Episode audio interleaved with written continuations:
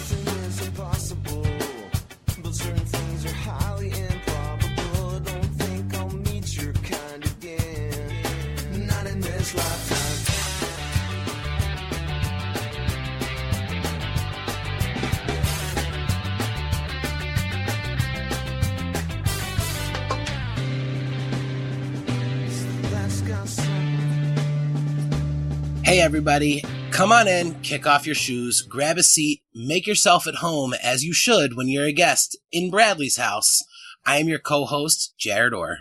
She is the executive director of the Nowell Family Foundation and cooler than a polar bear's toenails. My co-host, Ms. Kelly Nowell. Kelly, how you doing today? I'm good. Thank you, Jared. Cooler than a polar bear's toenails? I'm not sure I've heard that one before, but thank you. I feel like it's probably a compliment. So Somebody- thank you. Somebody out there is going to pick up on that old school OutKast line. I can assure you. Is that Uh, what that is? That is exactly what that is. So oh, we're, I uh, see. I thought I was hip. I, apparently, I'm not cooler than a polar bear's toenails if I don't know what it's from. oh no, you, you definitely are. That's why I just have to try to remind you every once in a while. Thank Um, you. I do appreciate it. as we are recording today, uh, it is Wednesday. This morning, uh, the episode with Frank Turner dropped, and I've actually already gotten a few messages from people that were like, "Hey, man, I really wasn't familiar with Frank. You guys did an awesome interview. I dove into some of his music on YouTube. Uh, people are really enjoying that episode. I don't think any as much as you did, but people are, are really enjoying that one. Yeah, well, I'm a dork and I super fangirled out, but I'm okay with that. I'm super okay with that. I absolutely loved talking with Frank and that was, that was a real treat for me. So I'm stoked to be able to introduce his music to other people because I love him. Yeah, well, that's certainly what you're doing. Now, Kelly, every single episode you have lined up an incredible show for us. We've talked to people that you know, people that you kind of know. We've talked to some board members from the Nowell Family Foundation, and that's exactly what you've lined up for us today. A special guest with some great stories. Kelly, tell everybody who's hanging out with us in Bradley's house. I have the privilege of knowing some of the coolest people on the planet, seriously. And this is one of them. He is one of the board members for the Nowell Family Foundation. He's a tour manager. He's strong in his recovery. He's helped many, many people that I know and love get clean. And I am really, really honored to have with us today Ken Denson. Welcome, Ken. Thank you, Kelly. Thanks, Jared. We appreciate you being here. Yes, thank you. My pleasure. I suppose the only reason that we can get you or get any of your time is because of COVID. So you're not really going out on tour much these days, right? no, sadly, that's the truth. I was um, I was on tour on the road on Friday, March 13th, almost a year ago to the day, um, when the plug got pulled and they flew us all home from Minnesota, and I've been home ever since. Oh my gosh. That's crazy.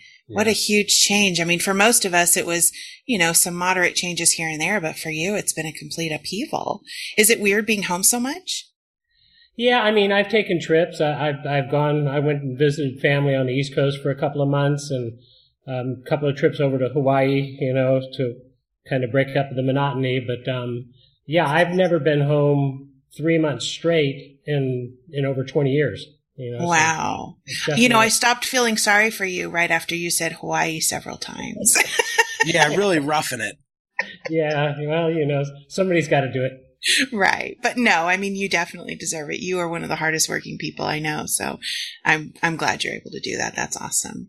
So Ken, for those people who don't know about your story, um, I want to kind of start at the beginning, if you don't mind, because you have, you've done so many things, you've experienced so much, and you have a really fascinating history.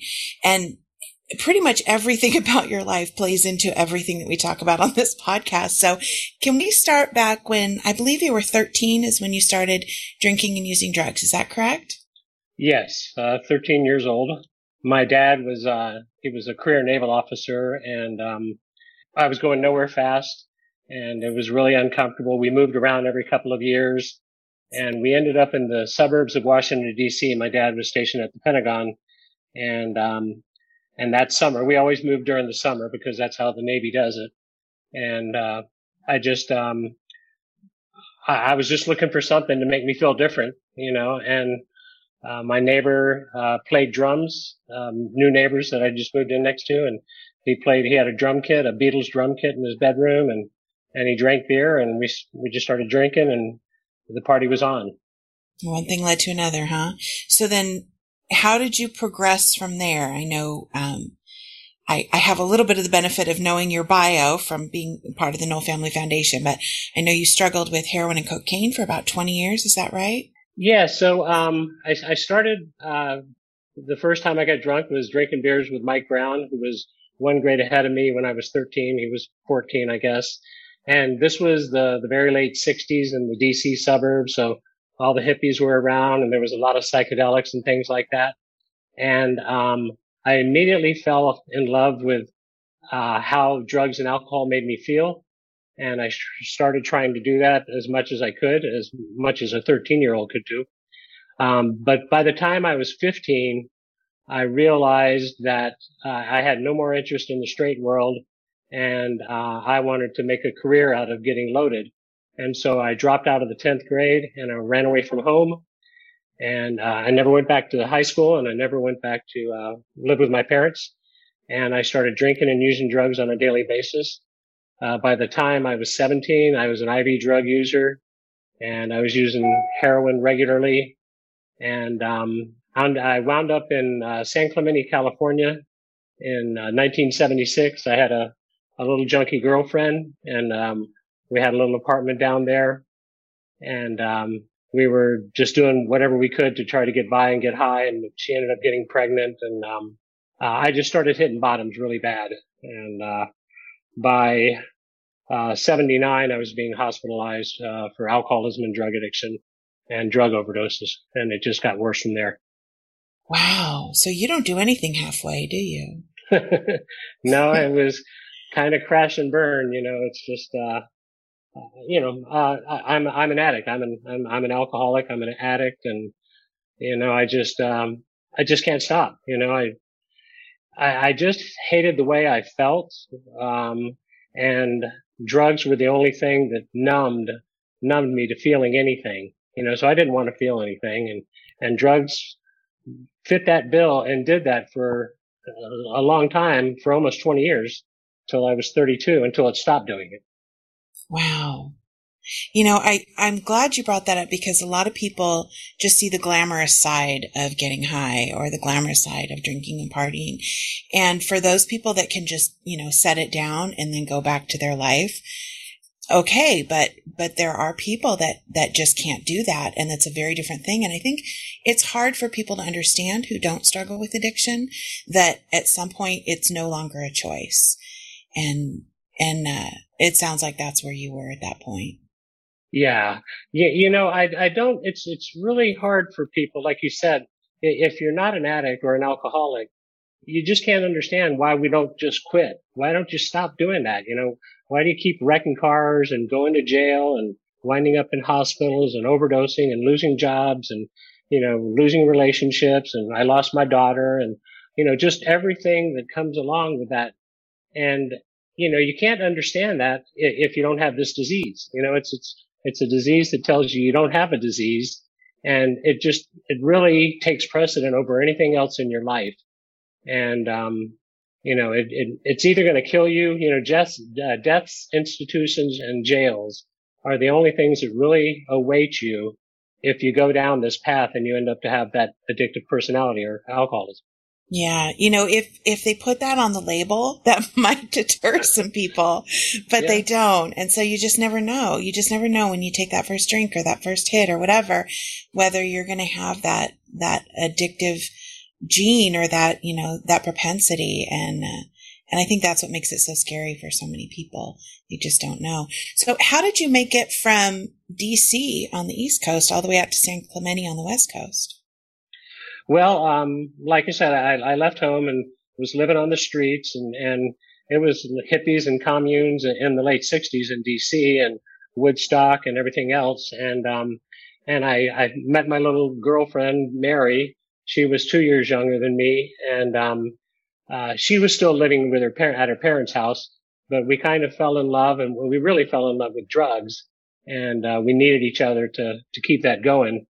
And, um, it just got really bad though. It continued to get worse.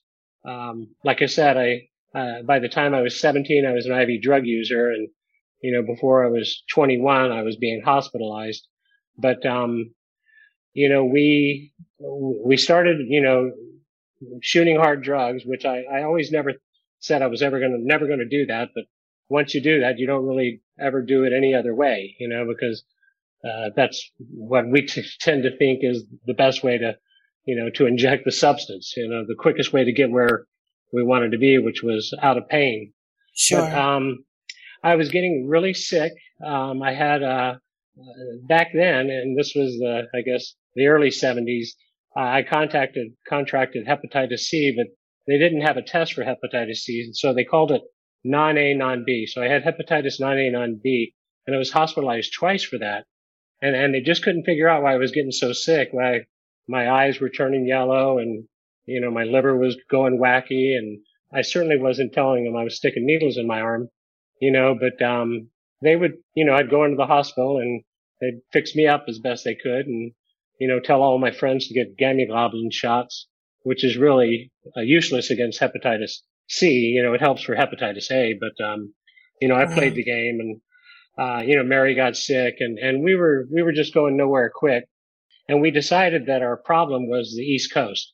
And so we did, you know, what any good addict will do is, uh, what we call a geographic. And we, uh, we had a couple of friends that lived in San Clemente, California. And, um, I had totaled my car. I had a Volkswagen and Mary had a little Karmann Ghia station wagon. And we, um, we packed everything. No, it was an Opel, Opel station wagon. We packed everything up that we owned between the two of us and we had about $500 saved up. And we got into her Opel station wagon right around Christmas of 76 and made for, uh, for California, you know, and we ended up in San Clemente. And, um, and that's where, uh, Mary discovered she was pregnant. And, um, she had gotten a job. She was working at a, uh, Carrows restaurant down on Avenida Pico in San Clemente during the days. And I worked the graveyard shift at a Shell station and we just weren't really seeing each other. And, and we really didn't have the connections here that we had in the East Coast. So, you know, although we came out here to get away from our disease, to get away from heroin addiction, basically, we, um, we didn't have sources or, you know, connections to, and, or didn't know really where to go to get it. It wasn't like it was really prevalent down in South Orange County, you know, in the seventies. And so, um, you know, we were kicking and it was just really uncomfortable. And I come home from work one day from the graveyard shift at the Shell station and Mary's parents, who were not really keen on us having a child out of wedlock, they'd come, they'd flown out and they'd picked her up overnight and took her away and put her in an unwed mother's home. And she ended up giving our daughter up for adoption about three months later. Oh, wow. That's really heavy. I'm really sorry. That's tough. I wasn't a fit parent though. Neither of us were fit parents. So Sure. It was probably what was the best at the time. Yeah. Absolutely. Absolutely. And that's, it's a beautiful sacrifice that you guys made on her behalf for sure. Tell me about how you ended up in recovery. I know that the, the first year reco- of your recovery is something that Todd Zalkins, Z-Man, who, who credits you with pretty much saving his life, he said he really relates with your first year of recovery. What was that like? Well, um, yeah, and I love Todd and, uh, and there's nothing greater in my life today, you know, in recovery with, you know, carrying the message and sharing my experience, strength and hope. Uh, I, I ended up in the first treatment program in 1979 in, in Laguna Beach. Uh, I'd had an overdose and they put me in, um, what they called at that time the stress unit, uh, at the South Coast Hospital in Laguna, um, which was basically the nut ward. Um, cause there really wasn't, you know, a treatment for, for drug addicts. You know, they didn't think cocaine was addictive in the, in, in the seventies and 79, you know, and they weren't treating it, you know, like they were treating alcohol. And I wasn't telling anybody how much I was drinking. So they put me in the nut ward because I was, you know, overdosing and trying to kill myself. Um, and so I kind of got introduced to this 12 step recovery, but I had no intention of, you know, quitting or getting sober at all, you know, and I, uh, I went through the program and that kind of set up a pattern, uh, where I'd hit a, I'd last a couple of years and hit another bottom. So I, I went back to work at uh, the Shell station. I ended up working at this gas station for 10 years and, you know, before I finally got sober in, in 87. But, uh, I went through treatment in 79 and 81 and in 83. And then in 87, the summer of 87, I was, I was using cocaine and heroin, uh, Valium, marijuana, and alcohol on a daily basis. And I don't, I didn't even know how I was functioning, how I was still managing Wow. to show up at the Shell station. But, Yeah. um, I was really a mess, you know, and, um, I guess it's what we call a, a functioning addict. You know, I was, I was able to keep a job all that time, but, um, you know, I, I needed to get some kind of form of income to support my habits. But, uh, I was, I was just wacky. I just, I had never had a, a restful night's sleep. I never went to sleep or woke up in the morning. I would pass out every night and I would come to every morning, usually with the alarm or my phone ringing with my boss asking if I was coming to work. Wow. And, um, and, and, you know, I- and I, drugs controlled every waking moment. You know, certainly they controlled my whole mood and my attitude. And, um, they controlled when I would go to sleep because I would have to do, if I'd been doing up all night doing coke or something like that, I'd have to do a bunch of heroin or Valium to come down enough to get to sleep eventually. And when I'd wake up in the morning, I'd have to do a bump or something, you know, uh, you know, to get started to go, to go to work that day. You know, so it was just, just a miserable existence. I, I was poly addicted to so many substances and, and I was trying to kill myself. The, the, the final, the final straw was, um, it was, uh, I, I'd, I'd, like I said, I'd been at the Shell station for 10 years and, and the guys were really great. It was two brothers that owned it. And then they were, they loved me and they treated like, treated me like family, but they also enabled my disease for a long time. But, um, so I had weekends off. I kind of had a pretty good thing going there. I'd work Monday through Friday and then the weekend to me was like party time. And I would get as much drugs and alcohol and I'd stop at the thrifty drugstore and get a 10 pack of syringes and, and I would speed home right after work on Friday and I'd lock myself in my room, unplug the phone, you know, tape all the curtains closed and just party. You know, I'm, I had no relationships going in my life at this time. Um, I did have a roommate. I didn't live there by myself, but he just thought I was weird and I never came out of my room. And I would just take as much drugs and alcohol as I could, um, you know, until I just couldn't feel anything and, and stay that way all weekend until I had to go back to work again Monday morning. Uh, I'd been trying to commit suicide at this time. I'd had five suicide attempts. I'd tried some very creative methods, but, uh, you know, nothing as serious as putting a gun in my mouth, but mostly, you know, heroin overdoses or, you know, pills and things like that. But, um, I think it was like June of, uh, 87 where I'd heard on the radio that the comedian Joan Rivers, she was married to this guy, Edgar Rosenberg, and he had committed suicide with a combination of Valium and alcohol. And, um, one of the, uh, the drug dealers I was running around with was selling Valiums, selling, a, you know, a hundred Valiums, um, a bottle of Valiums. Uh, and so I, I was picking up, you know, about one of those a week. And, uh, that was part of my, my daily, uh, supply. And on this Friday night, or it was actually around three o'clock Saturday morning, um, I didn't have any heroin, but I had, I had, uh, most of that bottle of Valium and I'd had a, uh, an eight ball of cocaine, three and a half grams, and, uh, I'd been drinking and, um, once the cocaine ran out about three in the morning, I, uh, I just, I was just done and I was hallucinating and I was just crazy and I had 80 of these Valiums left and I can remember like it was yesterday. I, I just poured them out into my hand and I downed them with a pint of tequila, uh, 800 milligrams of Valium Oh, oh my gosh. and, and I laid down to die, you know, just like Edgar Rosenberg did. Um, I came to 48 hours later, Monday morning, when the phone ringing and my boss asking if I was thinking about coming into work again. And, um, and, uh, obviously I found out that Edgar Rosenberg hadn't done an eight ball of coke when he, uh, committed his suicide.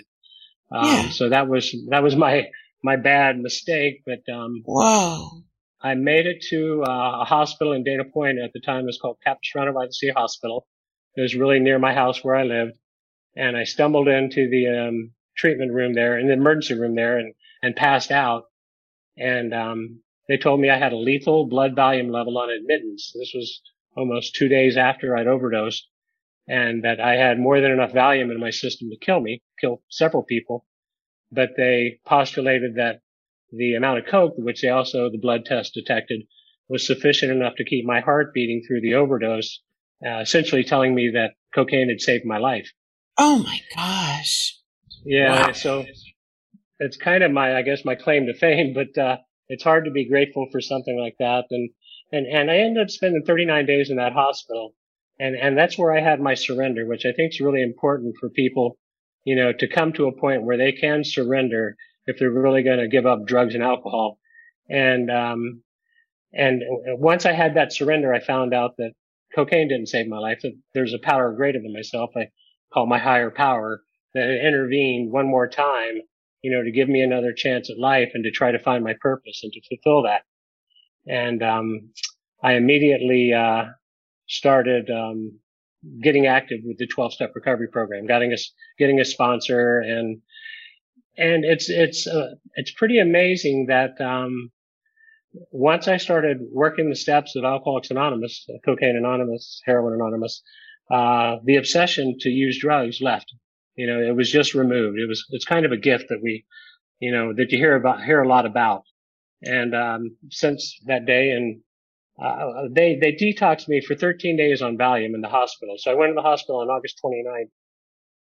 And, um, I, like I said, I spent 31 days there and, uh, the last time they gave me any detox meds was, was September 12th. And so my sobriety date is September 13th, 1987. So over 33 years ago, over half my life. And from that day to this, I have not had a drink or a drug or anything that affects me from the neck up, you know, one day at a time.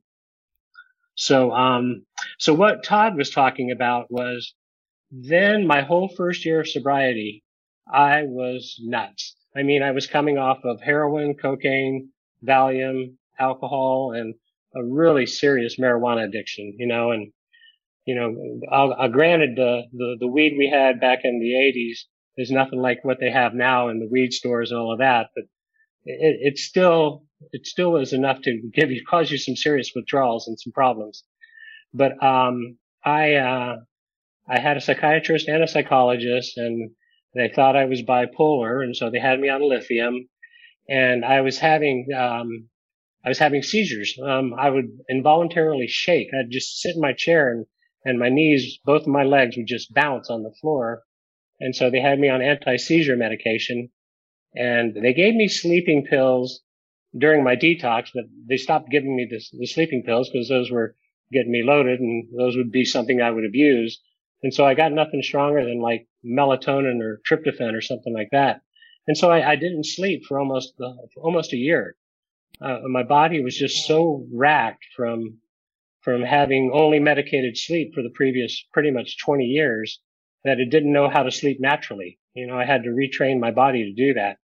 So I was having these hallucinations. I wasn't sleeping. I was just crawling out of my skin. I was having seizures and, um, seeing black spots and, you know, I was just, I was just a wreck. And, uh, when, when Todd, when Z-Man, you know, entered in, into our rooms and I met him, you know, and he was telling me that he was experiencing some of the same symptoms, you know, coming off the Oxycontins and, you know, a lot of the pills that he was doing. Uh, I shared my experience, you know, about, I think probably Valium might have been the hardest thing to kick because I'd been taking those quite regularly for quite a while. And of course I had the 800 milligram overdose. And so we really bonded on that shared experience of, dude, I did it. And it took me a year before I ever really slept normally or had, couldn't even use the bathroom normally because of, you know, all the, all the adverse effects of, from the drugs and stuff like that. And, um, but I did, I got through that and I got better and I, I had a good life by the time I met Todd. I, I was 15 years sober or so. And, um, and that gave him hope. You know, I told him it does get better. And, um, you know, I, I'm grateful that I got, had the opportunity to share that experience with him. And, and he's been a great friend of mine ever since he came into these rooms. And he's the one that introduced me to Jacob. And you know, when Jacob was in treatment down here in San Clemente and, um, he actually suggested I sponsor Jacob, but I was just getting ready to go back on tour.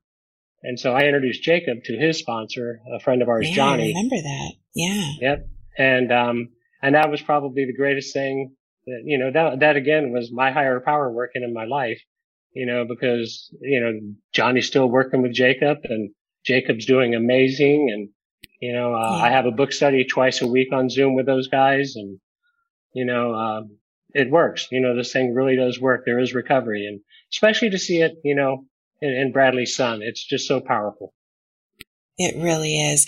You know, I, I'm always saying that drugs and alcohol are, a, they're a thief. You know, they just, they rob, they rob people of so much. They, they rob the person that's using of, of their life and their future and they rob the people around them of their relationships. And, um, it just, as you were telling that story, I was so struck by the thought that if any of those times you had overdosed and died, what, what a loss that would have been you know, because you've been, you've been so involved in so many different people's careers in music and, and of course, you know, in a big part of Todd's life and Jacob's life and, and now our life at the foundation. And, um, it's just all those things that, that you never could have imagined while you were in the midst of using. And I think that that's, that's a really great lesson for all of us to learn because, you know, when you're, when you're in that place and you're using and you're so low, you feel like you're not really risking anything because your life is shit and it's never going to get better. And, you know, um, but being able to look back and see all the things that you've done that, that wouldn't have happened if we had lost you back then. I think that's really poignant and really uh, a great reminder of how important every single person's life is, you know, because you just don't know. You don't know whose life you're going to impact. And, and then of course there's, you know, the countless people that, that I don't know whose lives you've impacted through your sobriety and your recovery process. Yeah, uh, uh, thank you, Kelly. Un- unequivocally, you know, um, yeah, I, I had no idea. I was a, a hope to die junkie, you know, and, you know, I, I pumped gas for a living. I couldn't even make it from check to check. And, you know, I had no girls wanted to have anything to do with me. And, and I didn't, you know, I had a pretty much an isolated existence the last few years of my addiction, you know, because that's just where drugs take you. And, um, I, I didn't think I had any future. I, I thought I'd be doing everybody a favor to check out and, and I really wanted to. And, um, you know, um, it's, it's, that's a, a permanent solution to a temporary problem. And, and I'm just so grateful that I, I had a power greater than myself, you know, that inter- intervened, you know, um, I, I, again, you know, it's a sign of the times, you know, we, we didn't have the stuff like fentanyl and all this crap that's out there on the streets today. Uh, I, I'm sure I'd be dead. You know, uh, I was even pre-AIDS, you know, because like I said, I got hepatitis C, but you know, AIDS wasn't even around when I got sober. And so I was very lucky, you know, that I, I quit my needle sharing before, you know, this deadly pandemic of AIDS virus, you know, started killing everybody. Absolutely. Yeah, it would have been, it would have been a waste. And just like today, you know, and I'm 66 years old. I'm, I'm, my work is not done. Uh, I think there's still a lot for me to do. And, and I'm excited to get up every day and, and to see what, you know, the day is going to hold. You know, who is going to be put into my life, you know, to try to impact. And, and I look for those opportunities. I, that's all I look for these days. It's, it's just a beautiful thing. it's an amazing butterfly effect, you know, just like you said, we're, we're sitting here doing this podcast right now. And as I'm, you know, replaying it through my head, the amount of people that just this show has helped. Um, you know, if, if Ken doesn't kick out and, and he's not there to be such a big part of Todd and Todd's not there to be such a big part of Jake, the Nowell Family Foundation never happens. This podcast isn't going on. And so it's just, it's amazing if you think about, uh, um, how many people you've affected the branches off of the tree, uh, because you were able to, to kick out and get things in, in the right direction. Yeah, Jared, you know, that, that's so true. And, you know, we have a, one of the speakers I've heard, uh, he's not around anymore. This guy, Norm Alpe, used to talk about seconds and inches, you know, and, um, we, we, we, a lot of us, you know, die by seconds and inches, but a lot of us are saved by seconds and inches, you know, just seconds, you know, till somebody came in with Narcan or whatever, or, you know, I mean, I've been brought back from several overdoses you know, I've been just so lucky. You know, I was inches and seconds away from death and it just would have been such a tragic thing. And, you know, I mean, so far in my story here, I mean, we're just me just getting sober. I mean, there's just way so much more, you know, that, uh, I have to share with you guys about this incredible life I've had over the last 33 years that, uh, I, I've been so blessed to have and to be able to share with other people and, and hopefully, you know, Im- impact other lives. If nothing else, I know it's enriched mine. Boy, that's for sure. And so many people. So I love the fact that we have this connection that I didn't even know about until recently. You were already on the board of the Nowell Family Foundation. I already thought you were fabulous and wonderful and loved you when I found out that you had helped put on the benefit concert that was that took place about six months after Brad passed away, called Enough Already. It was partnered with um, MAP, Musicians Assistance Program, and put on by Golden Voice, who you were working for at the time in 1966. Tell us how that came about. Yeah. 96. Um, sorry, I said 90 66. 96, yeah. Well, so, so I got sober, um, September 13th, 87. And, uh, I went back to work at the Shell station, Dana Point Shell. And, uh, but I got active in recovery. And, um, my sponsor, when you get into recovery and, and if you're working the 12 steps, you have a sponsor. You know, it's a we program. You don't do it alone. You get somebody else that's been around for a while to help you do this thing. And he suggested that if I didn't want to make a, be a career petroleum transfer engineer, which is what we called our gas pumpers, um, that, that I might think about getting, uh, an education, you know, and, uh, you know, I'd never thought about, you know, even finishing high school, much less going to college, but, um, you know, I, I, I did anything my sponsor said, you know, um, that was probably the smartest thing I did was just to take someone else's suggestions for once.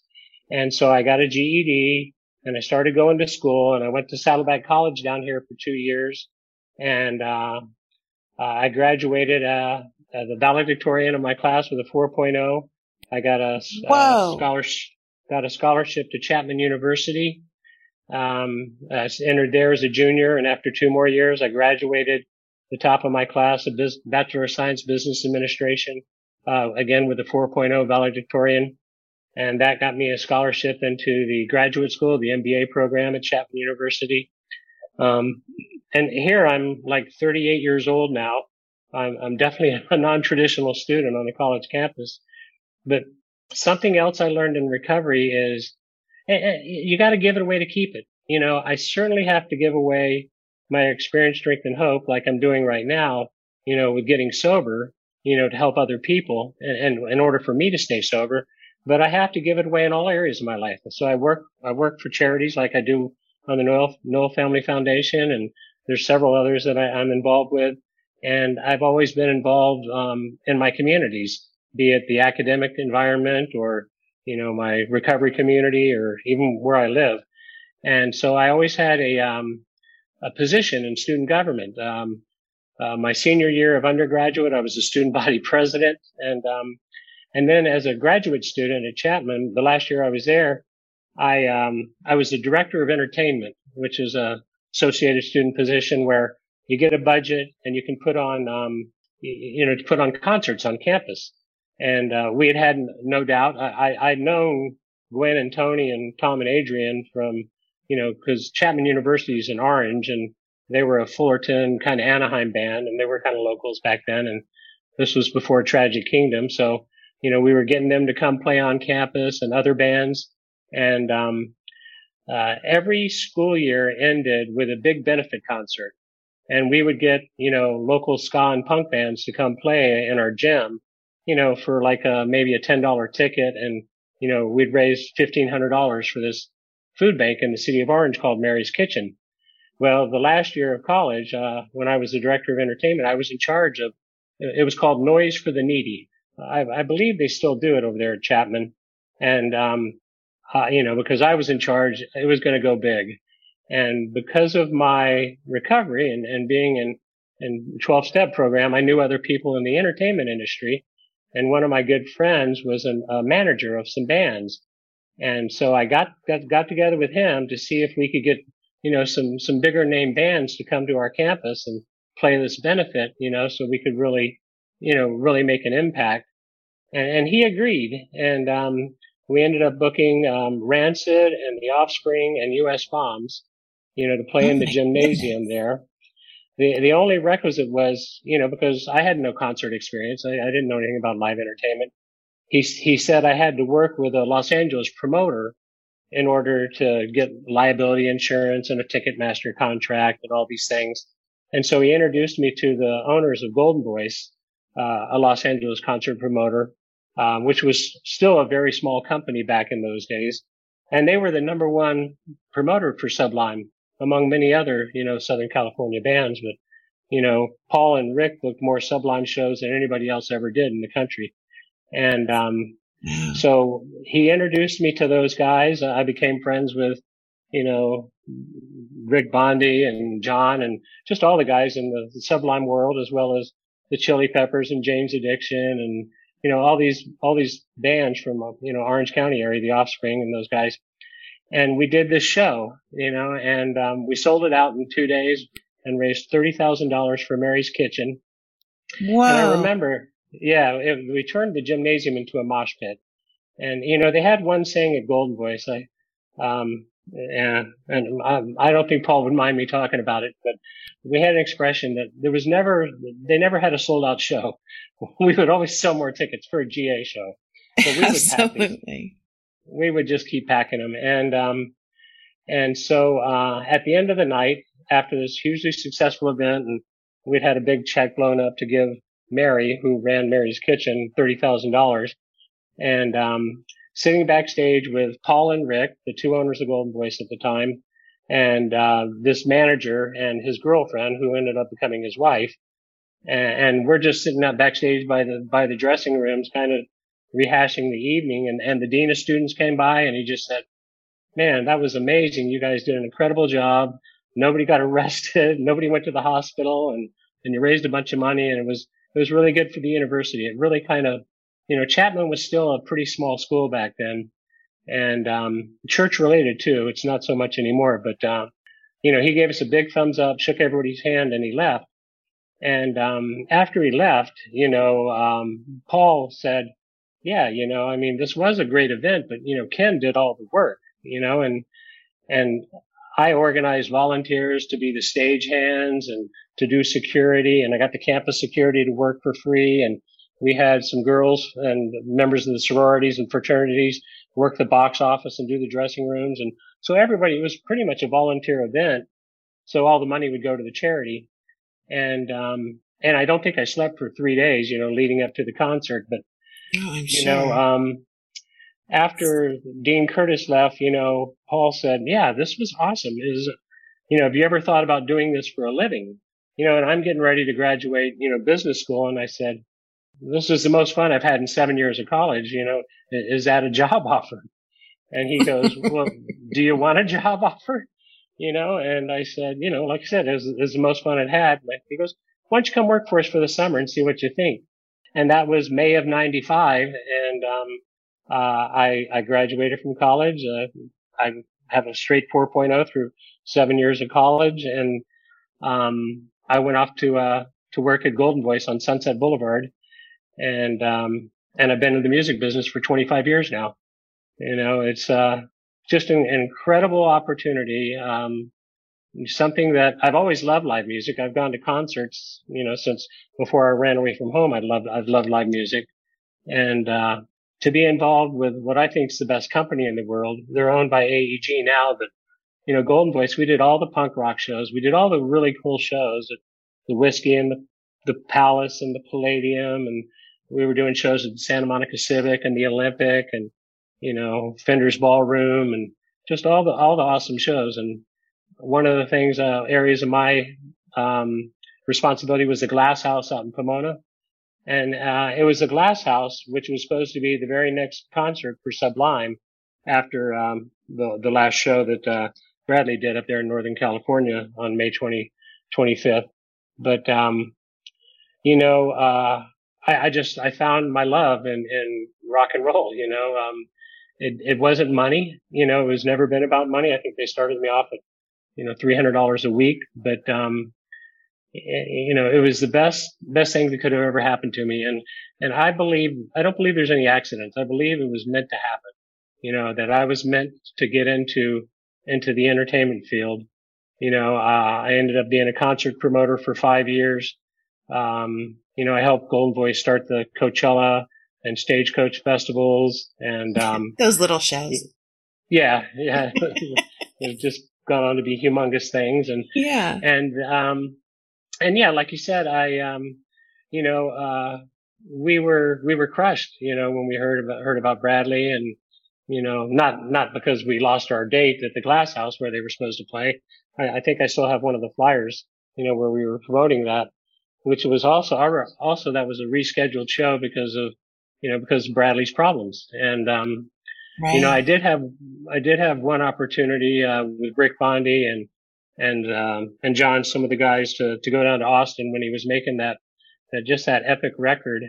And I still have my advanced copy of that, uh, the CD, you know, before it came out. And so I, I was already in love with every single song on that record, you know, before Mhm. it ever even came out.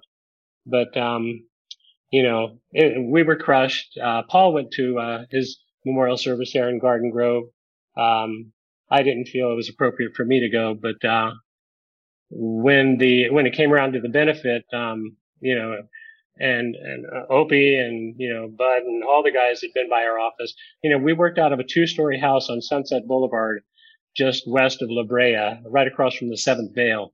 You know, um, you could climb out on the roof and smoke weed and it was just a very, very casual, you know, promoter's office at the time. And that's where we did all our punk rock shows of, out of back in those days. And, uh, you know, Lou Dog would come by and, you know, we just, we just felt part of the family and we certainly were really happy to be involved in that. And Paul kind of let me take point on it to a certain extent. And I, I was always the numbers guy. I mean, I was buying talent and booking bands and shows, but uh, I was the accountant, you know, because of my business background. And so I was responsible for collecting the money and paying the bills and, you know, getting the donation to MAP. And, you know, I think there was also a, uh, a college fund for Jacob and, Yeah. um, you know, and helping, you know, you know, get no doubt. I mean, that, it didn't take any convincing at all to get, you know, Gwen and Tony and those guys to come down and play and Pennywise and NOFX and uh, all the guys that came out. It was just, you know, I still have my enough already t-shirt that,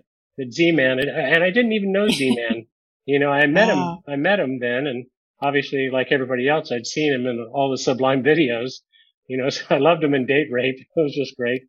But, um, you know, he designed, he did the artwork on that enough already t-shirt and, um, and we sold those and, and the, the proceeds all went to the benefit and, um, you know, probably one of the proudest moments of my life, you know, to be able to do something, you know, um, to help, you know, try to support recovery and, and awareness, you know, maybe more so than anything else, which I think, you know, we're trying to do with this Nowell Family Foundation in Bradley's house, you know, um, Absolutely.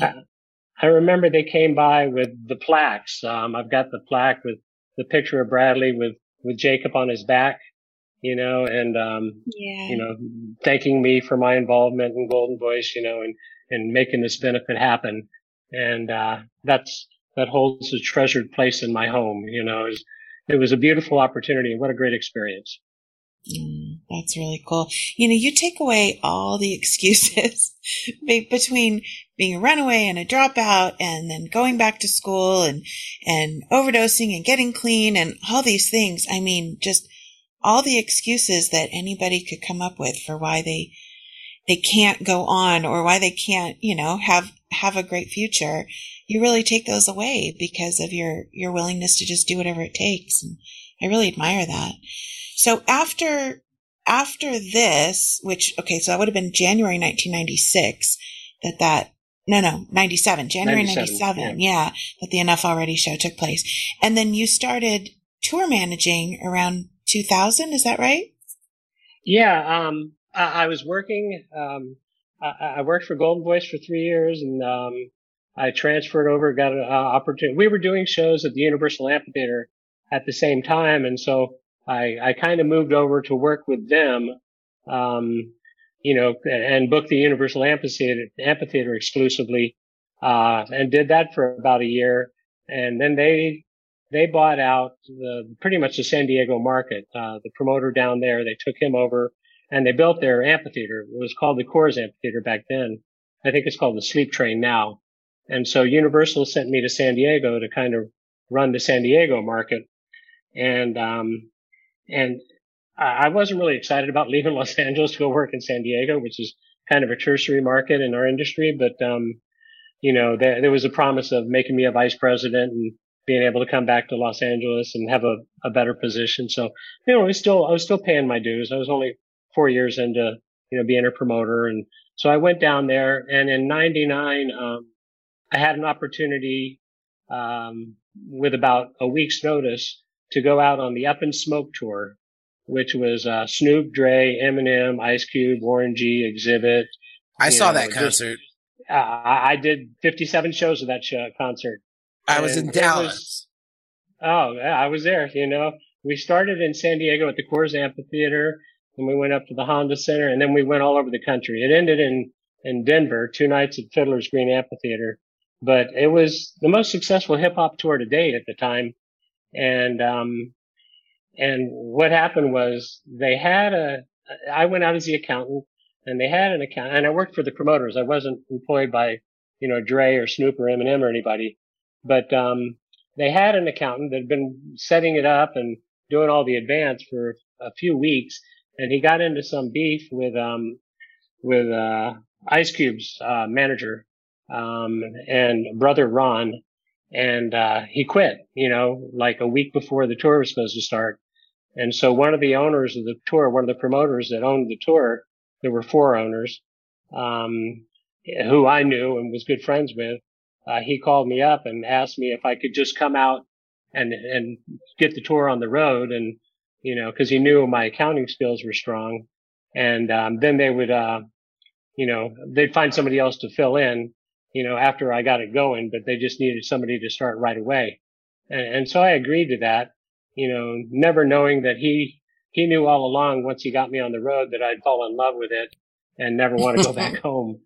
And, you know, I mean, I went from a, you know, probably, um, a thousand dollar a week salary to a thirty-five hundred dollar a week salary, you know, plus per diem and, you know, staying at the best hotels and traveling on tour buses and, you know, and I, I've always loved hip hop. You know, I was a big fan of Snoop Dre and Eminem and I got to go out and watch that show every night. And, uh, and so I never left. I, I, I was, I had a job down in San Diego. I was, I was booking the Cox Arena at San Diego State University and I'd only been there about two months and, and, uh, the, the guy that got me on the, the Up in Smoke tour, uh, he made it, he made it all right with the guys at San Diego State for me to stay out on the tour. And, uh, and they didn't hate me too badly. And so, um, so, and, and the other promise was that if I, uh, I did this tour, he would guarantee me a year's worth of work. So I did that and that lasted almost four months. Went through the whole summer of 2000. And, um, the day after that ended, uh, I had one day off and I started a Furthur Festival with, uh, the other ones, the former members of the Grateful Dead and Ziggy Marley. And so I, I went immediately back out on that for about probably 14 weeks. And then I think I had a week off after that and I did a family values tour with Korn and Limp Bizkit. So, um, I probably made, you know, $180,000 that year. Um, but, you know, I had no time to spend it and, and I wasn't even spending my per diem, you know, but the, the money never mattered. It wasn't about the money at all. I just, I, I've always loved live music and to be out there, you know, with musicians and, you know, on the Up in Smoke tour was when Eminem really came into his own. You know, he was third on the bill. You know, the headliners were Snoop and Dre. They shared a set.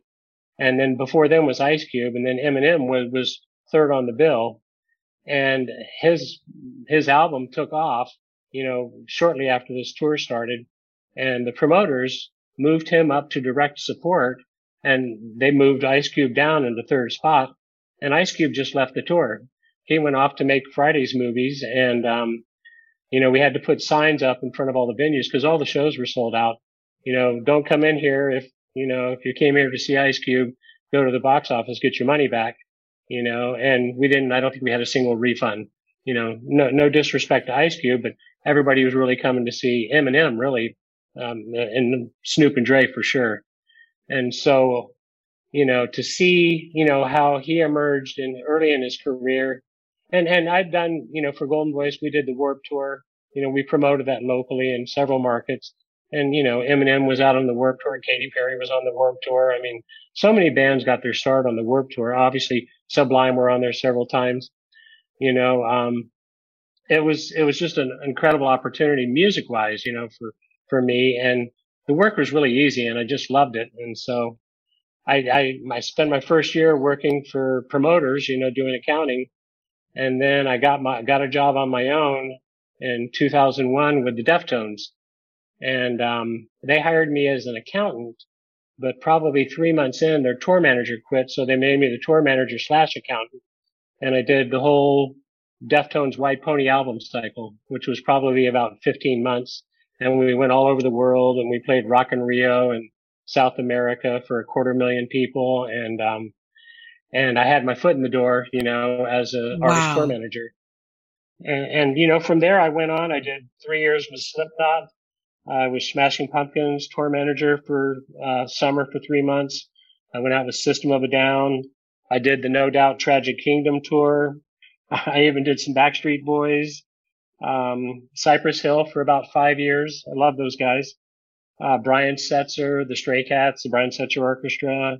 I did Gwen Stefani's solo tours.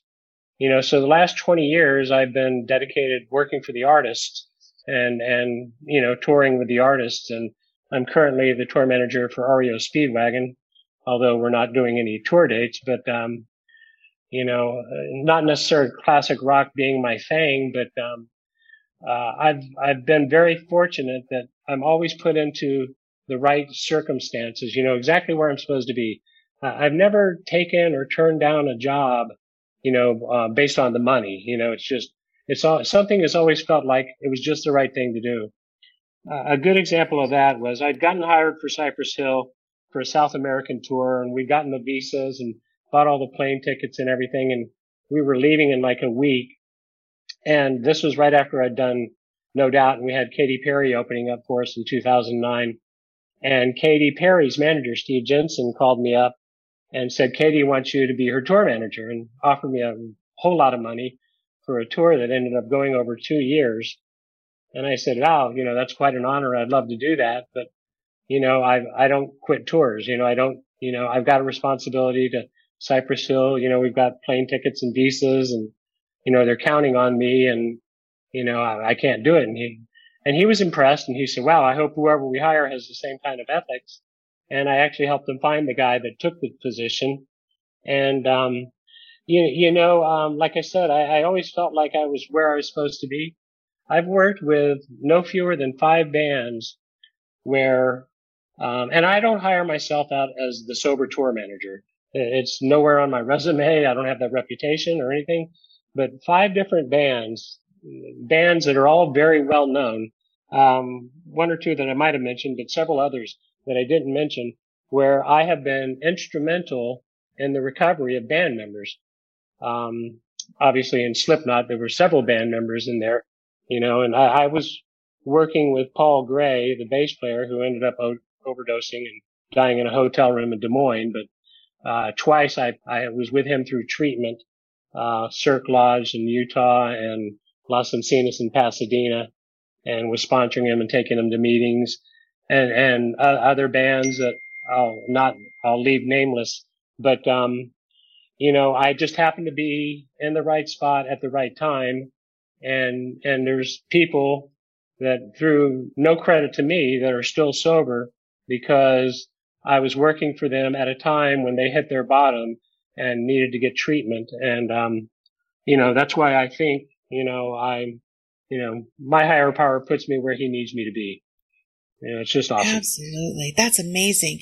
Can, can you tell me how challenging it was to stay sober while on all these tours? Cause I know that's a big issue for a lot of people in the music industry, not just getting clean, but staying clean when you're in this party environment. How did you do that? Yeah, you know, uh, that's a good question. And, you know, Jacob asked me about that as well, you know, cause, you know, he's been doing quite a bit of touring and, you know, certainly people are smoking weed at his concerts. I mean, people are smoking weed at all concerts. And, you know, from the very first tour, I mean, I was on the Up in Smoke tour. Our tour logo was a big marijuana leaf. And, you know, part of my responsibility was, um, Snoop's manager at the time was was his wife, and she would come to me at least every week, if not every two weeks, you know, to get enough money to get him another kilo of weed, you know, to make it through that week. And, um, you, you know, but it was like I said, you know, I, I didn't start touring. I, I couldn't have done this job when I, you know, when I was still using, that's for sure. You know, so I had, um, uh, almost 10 years of sobriety. Um, well, I had 10 years when I started touring. I had 12 years when I started touring, but I, I had almost, I had, uh, let's see, from 87 to 95. So I had eight years when I started in the music industry. And I, I think that was enough firm foundation in recovery. And, and like I shared earlier, in my first year of recovery, I took our 12 steps, the 12 steps of recovery. And by doing that, the obsession was removed. You could have put out, you know, a syringe full of China white heroin or a big pile of cocaine or a bottle of pills or a bag of weed or whatever. And I would no more have had any desire to use that than I would to pick up a gun and stick it in my mouth, you know. Um, so the obsession was removed and, um, you know, it turned out, sobriety turned out to be a real asset, you know, because, you know, for instance, Cypress Hill, and, and there's still some of my best, best friends, um, B-Real and Sen Dog, you know, they love to, to joke around with me and, you know, but they're really grateful that they got a sober tour manager and they're settling up their accounts at the end of the night. And, um, you know, we'd have, we'd have big buckets of weed on the bus. And I mean, those guys have their own dispensaries and their own strains and delivery services and everything else. And, you know, we would do in stores at, at, at dispensaries, at weed stores. And, and we'd walk out of there with grocery bags full of edibles and all kinds of stuff, you know, which I could have helped myself to any of it. Um, but, you know, I have no desire, you know, cause I know where that leads, you know, so, uh, you know, in our literature, um, recovery literature, basically, uh, the big book is really, uh, which is the big book of the basic text of Alcoholics Anonymous. They say that you can go anywhere and be in any kind of situation and remain sober if the desire to stay sober is stronger than the desire to drink or use. And, um, Right. you know, and I do that. You know, I have a daily reprieve. I still suffer from alcoholism, so I'm more inclined to get in my head and, and feel selfish and self-centered, you know, than I am to, you know, smoke a joint or take some pills or whatever. But, um, I do something every single day to, to maintain and to ensure my sobriety. I, I mean, I do probably 20 things every single day, you know, and, um, you know, that's what we call a program. You know, if you're not doing, you know, something over and over again, you know, like if you're treating your recovery like a, a Chinese menu, you know, then you got to random, you know, and, you know, random programs don't work. You know, random programs lead to people relapsing, you know, so, um, but I have a program today and, you know, I can be around, you know, certainly the, the musicians that I've worked with that were, that ended up getting sober, you know, I was with, you know, lead singers when they were getting kicked on, kicked off of planes because they were too drunk and when they were kicking, getting kicked out of hotels for smoking weed and, and things like that. And, um, you know, and I, I just was able to be there for them as a sober, responsible person and, you know, clean up the damage as much as best I could. You know, it's, uh, it's, it's never been a temptation. You know, I kind of have this, this armor, armor, uh, armor of recovery around me that protects me and allows me to go into these situations. Uh, I don't do it blindly and I don't do it fool- foolishly. There are situations where, as the tour manager, I need to be, you know, but, um, and I'm just, uh, you know, I, I'm, it actually strengthens my resolve for recovery because I see what drugs and alcohol do on a daily basis. You know, we we buried two people in just the last week from from drug overdoses down here in Laguna. It's Oh, uh, it's still killing a lot of people. You know, it's just so sad. Yeah, it really is. God, that's heartbreaking. You know, I I mentioned this earlier before we started recording, I think, but I had reached out to Todd, uh, letting him know that we were going to be talking and asked if he had any suggestions for questions. And of course, Todd being Todd, he had a bunch, but one of them, the, the, actually the very last one was, uh, for people who are still struggling with the disease, what would you tell them to give them a glimmer of hope? And I feel like you've already done that. Like so much of your story gives hope. Um, hope to to overcome you know horrible circumstances and and hope to survive in in an environment that can be you know hostile to your recovery. And um, i just thank you so much for sharing all of that because i do think that you give people hope and um, and you really have a great way of very matter of factly explaining things. So thank you. Thank you so much for being so so open and transparent. We really appreciate it Thanks, Kelly. I, you know, I, um, uh, I've been blessed, you know, no, no question about it. And, um, recovery saved my life. Being in recovery saved my life. You know, I was definitely dying. You know, I still have liver disease, you know, it's in remission, you know, but my liver is not what it was. And, you know, it may shorten my life one day, but it isn't doing that today. But, you know, I, um, to, to, I, you really can't get where I am to where, to where I was you know, there's just, it's just no logical way to get there. But one, of the greatest stories I like to share when I, when I talk in meetings and, and I do that many, many times. Know, I've sp- spoken at our conventions and I get asked to speak, you know, in other cities and now on Zoom. I spoke in London and Puerto Rico and a few places, but you know, um, like I said, I left home when I was 15. I had a terrible relationship with my dad and, and my dad, he's still alive. He's, he's 90, 94 years old he lives in Virginia. Beach and we just have the best relationship now. And he's in good shape. He's doing really well. He's my hero. But, um, you know, um, after, after I left Virginia, um, he was still in the Navy and he ended up getting transferred down to, uh, Corpus Christi and then he ended up retiring back in Virginia. Um, but I, I kind of mended the fence basically just because, well, I was still drinking because I still needed his support. And my dad's done well financially and, you know, I would call him up to help me get out of jail or, you know, write a check for my rent or pay a lawyer or something like that. And, and he would usually do it. You know, he'd send me whatever I needed, you know, but he would always end the phone calls by, you know, can you keep doing what you're doing? You're going to just keep getting what you're getting. You know, I go, oh, yeah, yeah, you know, send the check. Thanks. Bye. And, um, in, in 1994, um, uh, the USA Today, the newspaper, um, every year they pick um, their All-American teams. They got the All-American college football team, the All-American basketball and baseball teams. Well, they also have the All-American academic team, where they pick the top 20 students in the United States. You know, Harvard, Yale, Stanford, Princeton, you know, all these Ivy League colleges and stuff. And I was, you know, I was the student body president and 4.0 senior at Chapman University. And, um, Chapman asked me if they could nominate me for this All-American academic team. And I go, uh, yeah, go for it, you know, and, and I had to fill out an application and write an essay and talk about some stuff. And, uh, I got picked for the first team, USA All-American academic team in 1994. And, um, um, I was one of the top 20 college students. They, they flew me to Arlington, wow. Virginia um, our Arlington, Virginia, which is where USA today has their headquarters. And I mean, yeah, my story was a lot about, you know, being a non-traditional student in their 30s and going back to college and, um, you know, being in recovery, you know, overcoming the adversity there and also having a 4.0 and a student leader on campus and stuff. But, um, you know, they, uh, they invite your parents and now uh, I was eight or nine years sober and, um, uh, I, I made the amends. You know, uh, we have a, an eighth and ninth step in recovery where we make direct amends to the people we've harmed when we were drinking and using drugs. And so I've restored the relationship with my family. And, um, I invited my mom and dad to come to this luncheon at USA Today headquarters for the All American team.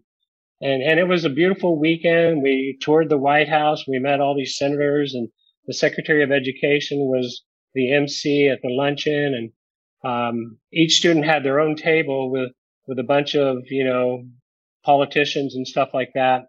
And before they would call each student up to get their award, they'd read a bio about them. And they just read this glowing bio about, you know, how great I am. And, um, uh, I go up to get the award and it's this big, you know, 12 inch acrylic trophy on a marble stand. And it was just this beautiful thing. I still have it. And I come back, uh, sit down at the table and, and my mom and my mom's there. She's crying and my dad's there. And he says, let me see that, you know, and he's looking at him. he's just kind of gloating. and he and he goes to hand it back to me, and he goes, "You know, Ken, you keep doing what you're doing, you're going to keep getting what you're getting." And you know, it, Awesome. it, co- it, had, it had come full circle. I, I get goosebumps whenever I tell that story. It had really come full circle that you know I, I life over death. You know that I'm I'm able now to be a contributing member of my family and society, you know, and to my employers and, um, and show up and add something instead of always taking away and trying to get mine. You know, it was just a beautiful thing. and I'm just so fortunate. This is you a are mo- an absolute inspiration. this is a movie worthy story. Uh, The amazing things. I mean, it, it, it truly is. And, uh, you know, Yeah. I, I, want to share this because, um, our producer who is listening on, um, sent a very nice message and she never joins the show, but she said, this is going to be an amazing episode. He is such a perfect example that it's never too late to chase your dreams, change your life and pursue happiness. And that really, that, that really sticks out in this story. It's, uh, it's amazing what you've been able to do. And, and this is like, I, I'm just, I'm blown away right now by the things that you've been able to accomplish and, and still be here to tell the story. It's, it's awesome. Uh, thanks so much, Jared. You know, um, and, and I'm not done, you know, I mean, uh, I, like I said, I, I, I'm 66. I don't feel 66, you know, and, uh, I'm far from retiring. You know, I, I've got at least another five or 10 years of touring in me. And, you know, as long as someone's willing to pay me to go out on the road to listen to live music, I'm going to keep doing that, you know, and trying to help other people at the same time, you know. The one dream I do have is when I do retire, and, and you know, who knows how long it's going to take for us to get Bradley's house open. I want to be one of the volunteers working at Bradley's house, you know, and, and helping, you know, people into recovery. You know, I'm, I'm, I'm giving you, you can that do right whatever you want, Kat. you Yeah, just sound- name sound- it. Sounds You like that. it. You're a perfect fit. Um, I'd I gotta, I gotta that. put you on the, I gotta put you on the spot here because being a, a huge music fan and, and listening to all of this, is there a moment that sticks out to you? I mean, all of these amazing tours and great bands. Is there one moment that sticks out where you're like, man, this is awesome? Oh God, you know, there, there, there's so many, you know, I, I probably, you know, you know, when you're touring, you know, and, you know, I work for artists, um, you know, probably, you know, 20 artists over the last 20, 22 years. Um, you, you not only obviously get to see all their shows and all the bands we support, but you play a lot of festivals. I did, I probably did maybe three or four months with 30 Seconds to Mars and, you know, I'm, I'm not a big Jared Leto fan or anything like that. Nothing against them. You know, they're, they're actually, they actually rock out pretty hard, but they, that was really kind of the height of their, their, their popularity. And we were pretty high up on the bill on a lot of European festivals. And I got to, one of my favorite bands is Rage Against the Machine. And I got to stand on stage when we had him at Coachella and I booked him at the Glass House and I saw him at the Troubadour, you know, so, but, um, they were, they had a reunion tour, you know, I forget how many years ago. They were supposed to reunite again last year at Coachella, you know, so hopefully that'll happen less next year. You know, the, hopefully they'll still come back and do a reunion, but, you know, standing on stage, getting to watch Tom and Zach and, and Brad and the guys, um, you know, uh, I just, I just love music, you know, and, uh, you know, I'm, I'm old enough to where I, I was still alive when Bob Marley was around. I got to see him live in concert, um, pre-sobriety, but still very impactful. Probably one of the top 10 live concerts I've ever seen. But, um, you know, uh, one, one more little story from my touring days, um, uh, that's most memorable. Uh, I was with a band that I haven't named and I won't. Um, they were headlining a, um, a concert in Mexico City at the, uh, the Bulls, the, the, the Bull Ring down there, uh, where they, they have a lot of big metal shows. I've done a lot of metal and, um, and the night before they, they fly in a couple of days before the night before we were supposed to play, um, one of the band members, I won't even say what position he plays, um, who had a problem with alcohol, a pretty serious problem. He had gotten really drunk and he calls me from his hotel room about two o'clock in the morning and just says, Hey, you're going to need to find a new person in this position for the show tomorrow because I'm checking out. I'm out of here. And, and he hung up and I go, whoa, what's going on?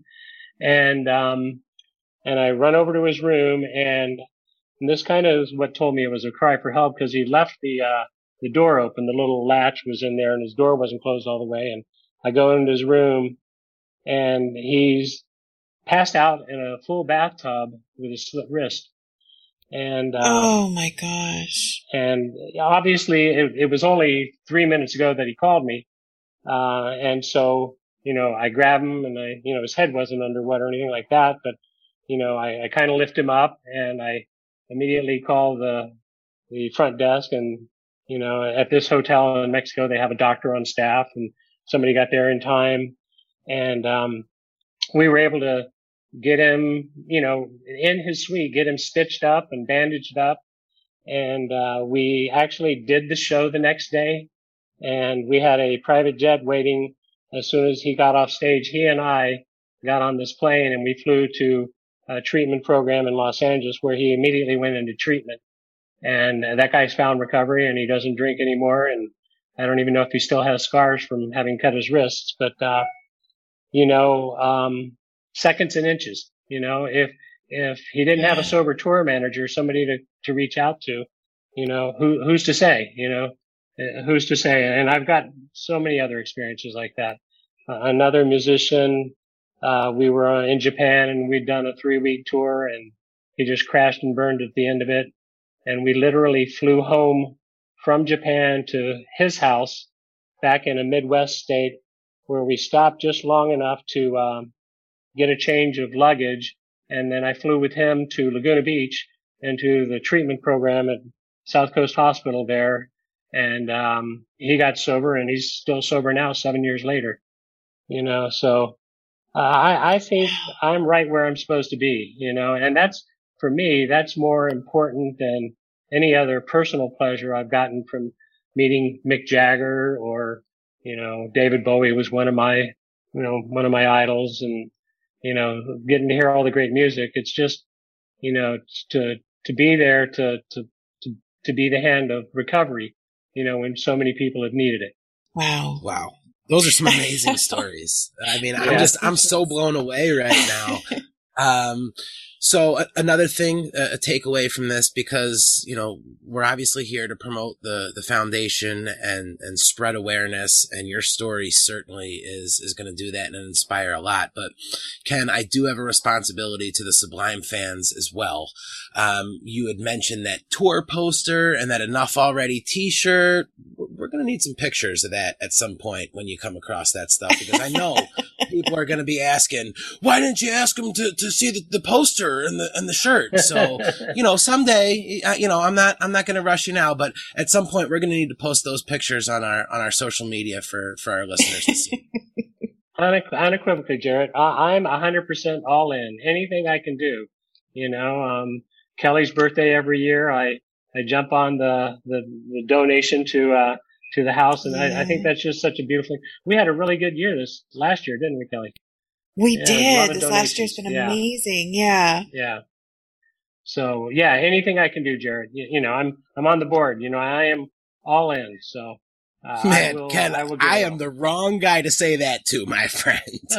Uh, no, uh, and and I appreciate it, but I'm just as I'm listening to it, I'm thinking to myself, I can already hear the dinging of my inbox when this show drops. People going, "Uh, think you can ask to to get a picture of that that poster that he has or that shirt?" So, um, yeah, you know, the fans love to see that kind of stuff. So I, I just figured that I'd have to get that in right away.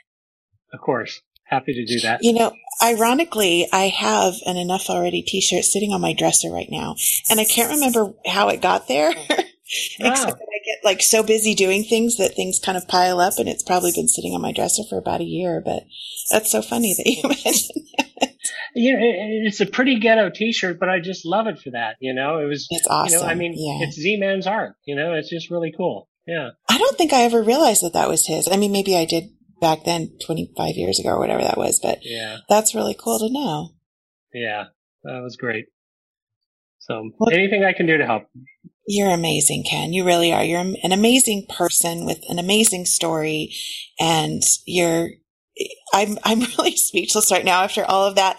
Thank you so much. I, I feel like Jared probably has another question to ask and I've totally monopolized you this entire time, but I just want to say personally, thank you so much for everything that you do, for being a part of the Nowell Family Foundation, for helping so many people that that you really never have to and and the fact that you just do this because you want to be of service to other people.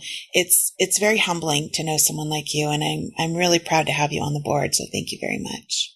Well, thank you, Kelly. And, you know, I'm probably a fan first. You know, I, uh, you know, I, I've got the, the 40 ounces to freedom, um, the big 40, uh, the 4-0, got it right here in my, on, on my shelf as well. You know, they, they, they had a promotional 40, um, with a, the sticker on it that says Sublime, 40 ounces to freedom. You know, so I got some stuff like that, but you know, to, to be able to, to do something in his, in his legacy with his father, his sister, and his son, you know, forget about it. You know, there's nothing more important that I'd rather do. You know, I just love it. I'm, I, am i am so honored to be a part of this. Thank you. You're going to make me cry. Jared, jump in here quick before I cry. Absolutely. I, uh, I, and again, I, I feel the same way. Uh, I mean, I'm just completely blown away, Ken. I, have been doing podcasts for years and have spoke to all sorts of athletes. And, uh, um, this one is, I've just taken so much away from it because uh, again, just to, to see the things that you've been able to do and overcome, it's just, it's amazing. And I know that it's going to be a huge help for our listeners. And you've given a lot of good information if we've got a listener right now who's uh, uh, tuned in and got a little inspiration from your story and they've been thinking about trying to get themselves in the right direction, what's the first step? Just what's the first thing that they can do right now from your experience to to help get their uh, to help get into that sober lifestyle? You know, um, I would suggest you know a twelve step program. Um, you, you know, most people, especially with all the, the hard drugs and things we have out today, are going to probably need some kind of a medical detox, you know, to, to actually kick whatever they're going through. But, um, it's not always necessary. You know, some people call those rehabs and sober living places, you know, $30,000 big books. You know, um, I know the thing that keeps me in recovery today is my 12 step meetings, my 12 step program. And, and rarely a day goes by where I'm not in one of those. Uh, I'm actually, I'm going to be in one in about 32 minutes, you know, and, um, I was in one at seven o'clock this morning. You know, Zoom has really made those a lot more accessible, you know, so, so, and, you know, I, um, when I got sober, um, I, I went to Alcoholics Anonymous. Uh, I, I never thought I was an alcoholic. My problem was 100% drugs, you know, but, um, my my recovery is in mostly in Alcoholics Anonymous, and and it's okay. You know, I'm not saying if you've never drank or you, you don't have a, a problem with alcohol, you know, uh, to go to Alcoholics Anonymous. You know, there's 12 step programs for all addictions. You know, but um, I would try to hook up with a, a, a 12 step. You know, whether it's AA or CA or NA. There's Heroin Anonymous. I spoke at a Heroin Anonymous meeting in San Clemente a couple of months ago you know, Marijuana Anonymous. I mean, there's, there's, that's a great first start. And, and they have a lot of tools to let you, you know, to help diagnose it. You know, there's our 20 questions, you know, answer these questions to see if you may, you know, you may be an addict or you may be an alcoholic.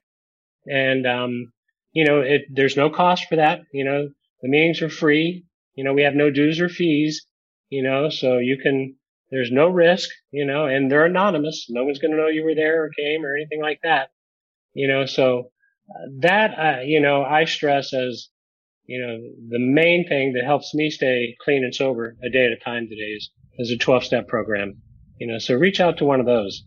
Awesome. That's, that's great advice. Now, Ken, I do something with all of our guests and with you sharing your information about being a fan of Sublime, you will not be exempt. Um, if you and I just met, we were having a conversation, you were telling me a little bit about your background and you had mentioned Sublime and I said, it's just a band I'm, I'm not familiar with. And you sat down in your computer and I was going to give you an opportunity to play me one song. You were going to pick one Sublime song to play me and you were going to catch me with that song. What song would you play? Oh God, there's so many. Um, you know, uh, God, I love um, Little District in the neighborhood. I love uh, Saw Red. I love, you know, like Bradley's acoustic stuff on the the deluxe version. Yeah. Um, it was just, but what you know, honestly, I mean, and uh, you know, in, in Date Rape, you know, um, Robbin' the Hood, all, all those songs, you know, from from that were were my introduction to Sublime. But uh, what the what the what really got me was uh, what I got, you know, and um, the acoustic version. Um, uh, I, I love. I think the crowd favorite is uh, Santeria. Um, there, there's just so many. I, I, actually, I can't think of a song that I don't like. But There's no wrong uh, answer. Yeah. Uh, number one, let me see. I would probably say, um, well, I, I yeah, uh, I saw red. Great Good That's song. probably, yeah. Yeah, that's that, that's a wonderful song. It's a it's a great it's a great duet, and uh, gosh, we would really love to have a conversation with Gwen. Only if we knew somebody who could get us in touch with her. Ken. I got her email address. yeah. Now, remember, just a few minutes ago, you were like, "Hey, man, anything I can ever do." Uh, We we'd, we'd we'd like to chat with her sometime. no pressure, Ken. We've No. talked about that. No, we've We talked have, about that yeah. in the meetings. Yeah, Yeah, I, I yeah. got connections. I know people. Ken knows Well, everybody. I, I, I've been friends with Gwen, you know, for a long time, long before I became their road manager, and you know, um, and we still keep in touch, you know. So if there's any way I can facilitate that, you know, we've talked about it, and you know, the cool thing was, um, you know, when I was working for Brian Setzer, uh, he's managed by Surfdog, who's also the people that are in charge of the Sublime catalog, and so I have a really good relationship with with Dave and Scott down there, and you know, I've, I've tried to, you know, help, you know, with that relationship. And obviously my relationship with Goldenvoice, I think helped us get into maybe the Cali roots and, you know, and, and I'm sure there's going to be other things where we can get into, you know. and One so- Love, I should point out that Ken is the whole reason why we got into the One Love Festival last year, which was Oh, that's right. phenomenal. Yeah, it was. I had been trying for months, and and Ken made one phone call, and boom, we had a booth. So Ken's got the juice. in my neighborhood, in my neighborhood, Ken would they would say Ken's the guy with the thing, right? That's who's Ken. Ah, don't worry about. it. I'll talk to Ken. He's the guy with the thing, which means he can take care anything at that point. Yeah. so I I, I like that. That's Um, Ken. Yeah, this is this Thanks, has been amazing. It's uh it's been wonderful speaking with you. I guess the only other thing I can ask for you is that you'll come back and chat on chat with us again sometime. Yes, please. I, I'd love to. Yeah. Yeah. You guys are going to turn this thing into a, a daily podcast pretty soon. You're going to get so busy. Don't push Kelly's it, got Ken. nothing else to do. Yeah. Well, you know, you know, Ken, I, I just I just got us to weekly, so you just you give me some time, man. I'm I'm Baby working the best I can here. baby steps. Thank you so much, Ken. Again, I I can't say it enough, but I appreciate everything that you do for the foundation and for my family, and um and it's really been wonderful for me to, getting to hear all these stories. So thank you very much for coming on the show. It means a lot. Uh, my pleasure, Kelly. Thank you. Thank you, Jared. It, it was an honor and a privilege to, to participate in this, and I, I'm here for you. I'm looking forward to a, a long future with the, the Nowell Family Foundation and Bradley's House. Makes me happy to hear Oh, that. you'll, yeah, you'll you'll be back. I I, I kind of want to book you for the next episode already. it was uh, it was amazing, Ken, and uh, and I can't thank you enough for doing this, sir. My pleasure. Thanks, guys. Wow, Kelly. Uh, when you had initially told me about Ken and wanting to have him on the show, obviously I trusted your judgment, but I am just blown away by that story. This is probably one of my favorite, if not my favorite podcast that I've ever been a part of. I, you know, I say that after every episode, but I'm telling you, I could have sat and listened to him tell stories all night. And I have known Ken for a while, and most of that I had no idea about. And I already loved him and thought he was awesome. And just, I, it's, it's really mind blowing to me that he's, he's been through all of that. He's overcome all of that. He's helped all those people and he's had so many amazing experiences and he has so many more to go still. He's really an amazing person. Yeah, I'm just, uh, I, I'm, I'm still kind of blown away. I, I, can't wait for the show to drop so I can listen to it again. Um, which, as you know, I get pretty busy, so I don't always get to go back and listen to our shows, but this one I will absolutely be tuning in for. Yeah. You and me both. You and me both. Now, Kelly, again, we wouldn't be able to continue to do this and put the show out for free. And obviously the whole point of this is to raise funds to get Bradley's house open. And we touched on them briefly in the last episode, but a huge uh, shout out to our friends at Compass Detox. Um, Compass Detox has been a, a great supporter here at Bradley's house. We are going to have their CEO come on and talk to us a little bit about what they do. Um, basically, they're just an industry leading addiction treatment brand. Um, they have care teams that include doctors, nurses, counselors, techs, um, all sorts of professionals to help people out. Uh, it's person centered treatment at the core of what they do. Um, um, they realize that no two experiences are the same and they really help to get your treatment set up specifically for you. Um, we really thank them for, for sponsoring the show. And how can our listeners, if they're looking to, uh, to make that jump, how can they get in contact with Compass?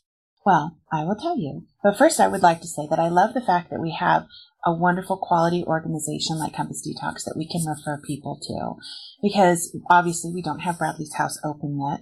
And there are so many people outside of the music industry that listen to our podcast, that, that follow the Nowell Family Foundation on social media and, and are often looking for help. And so I'm really grateful that we have someone like Compass Detox to be able to refer people to. They're in South Florida. They do a phenomenal job and you can learn more about them on their website, which is compassdetox.com. You can also find them on Facebook and Instagram as Compass Detox FL for Florida, Compass Detox FL on Facebook and Instagram. And you can also call them at 1-800-26-DETOX, which is 263-3869. And that number 24 7. They'll connect you with an addiction treatment specialist who can answer any questions or concerns, and there's no pressure to commit. So don't feel like you have to be ready to hop on a plane to give them a call. If you just want to know more, if you're looking for some help for yourself or a loved one, please reach out to them. They're a great organization and they're there to help. Absolutely. And we thank them so much uh, for their continued support of the podcast and the foundation. And uh, I look forward to, to, having their CEO on and, and, having a bit of a chat with them. So uh, huge too. thank you to, yeah, huge thank you to Compass Detox guys.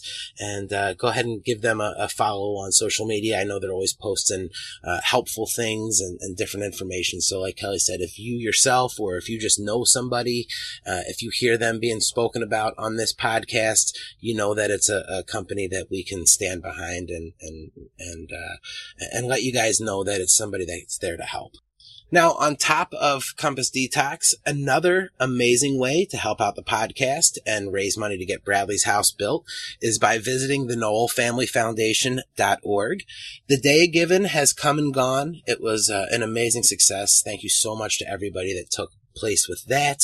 Uh, yeah. But there's still some of that awesome merch available on the website. I know there's not a ton, but if you want to get in on some of those specialty pins and bundles, uh, you still have a few of those, right, Kelly? We do, yeah, but hop on quick because they're selling out. I keep getting notifications from the website every time something sells out, and I got a couple more today. So um, we put a bunch of great stuff on there in honor of the Day of Giving, and there are still a few things left, so go check it out on top of all of the already awesome t-shirts, hoodies, zip ups, hats, stickers, posters. There's a, a, ton of great ways that you guys can get included. Now I know what you're thinking. Hey, I want to help out, but, um, you know, I just don't have it in the budget right now, or I've already bought all the merch and I don't need any more. Uh, you can help us out by sharing the show, sharing the page. You guys can donate a dollar or two. You can do it through Cash App, which is money sign Nowell family. Um, and you have a Venmo set up now, right, Kelly? We do. We're super high tech. We're hip. We're with it. We have a Venmo now, and I'm super stoked for that. And the Venmo address is the Nowell, Nowell Foundation. Family. Nowell Foundation. Okay. Yeah. All right. So perfect. We've got that all sorted out. And, uh, guys, like I said, every dollar does help. Um, so now we typically like to end the show with one of the amazing tracks off of the compilation album, The House That Bradley Built. You've heard a bunch of great tracks on here. Guys, you could get that at Law records.com and uh, pick that up. Uh, but we're going to do something a little special. I'm calling a bit of an audible for today's final song because Mhm. today is the birthday of our beautiful producer and my BFF and life partner, Anna. And for today, I did a little sidetrack. I reached out to Brandon Hardesty of the band Bumpin' Uglies, and he said, Hey man, go ahead and use a song if you want to. Now, an amazing song that he wrote for his beautiful wife, Sophia, Yin and the Yang. You guys, I'm dedicating this to you, Anna. Happy birthday. This is Bumpin' Uglies with the song Yin and Yang. Now, guys, thank you so much for hanging out with us. We had a wonderful show. Remember to check us out every Wednesday morning. We're available everywhere podcasts can be found. Guys, you don't necessarily have to go home, but it's time to leave Bradley's house.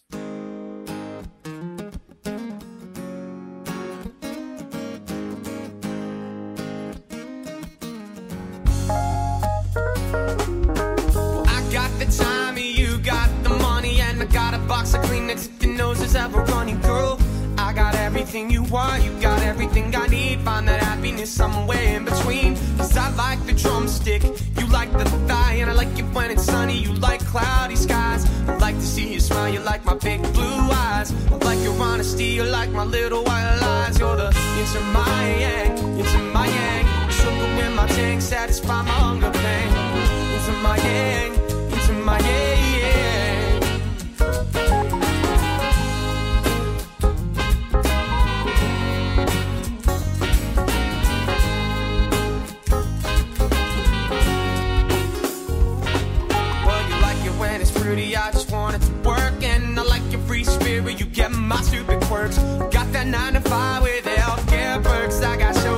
New state every night, like the circus. Well, you like the mystery, I like the facts. You like the digital, I like the wax. Point I'm trying to make is like magnets in a stack. Though you can't fight nature, opposites attract. You're the yin to my yang, into my yang. Sugar in my tank, satisfy my hunger pain. Into my yang, into my yang.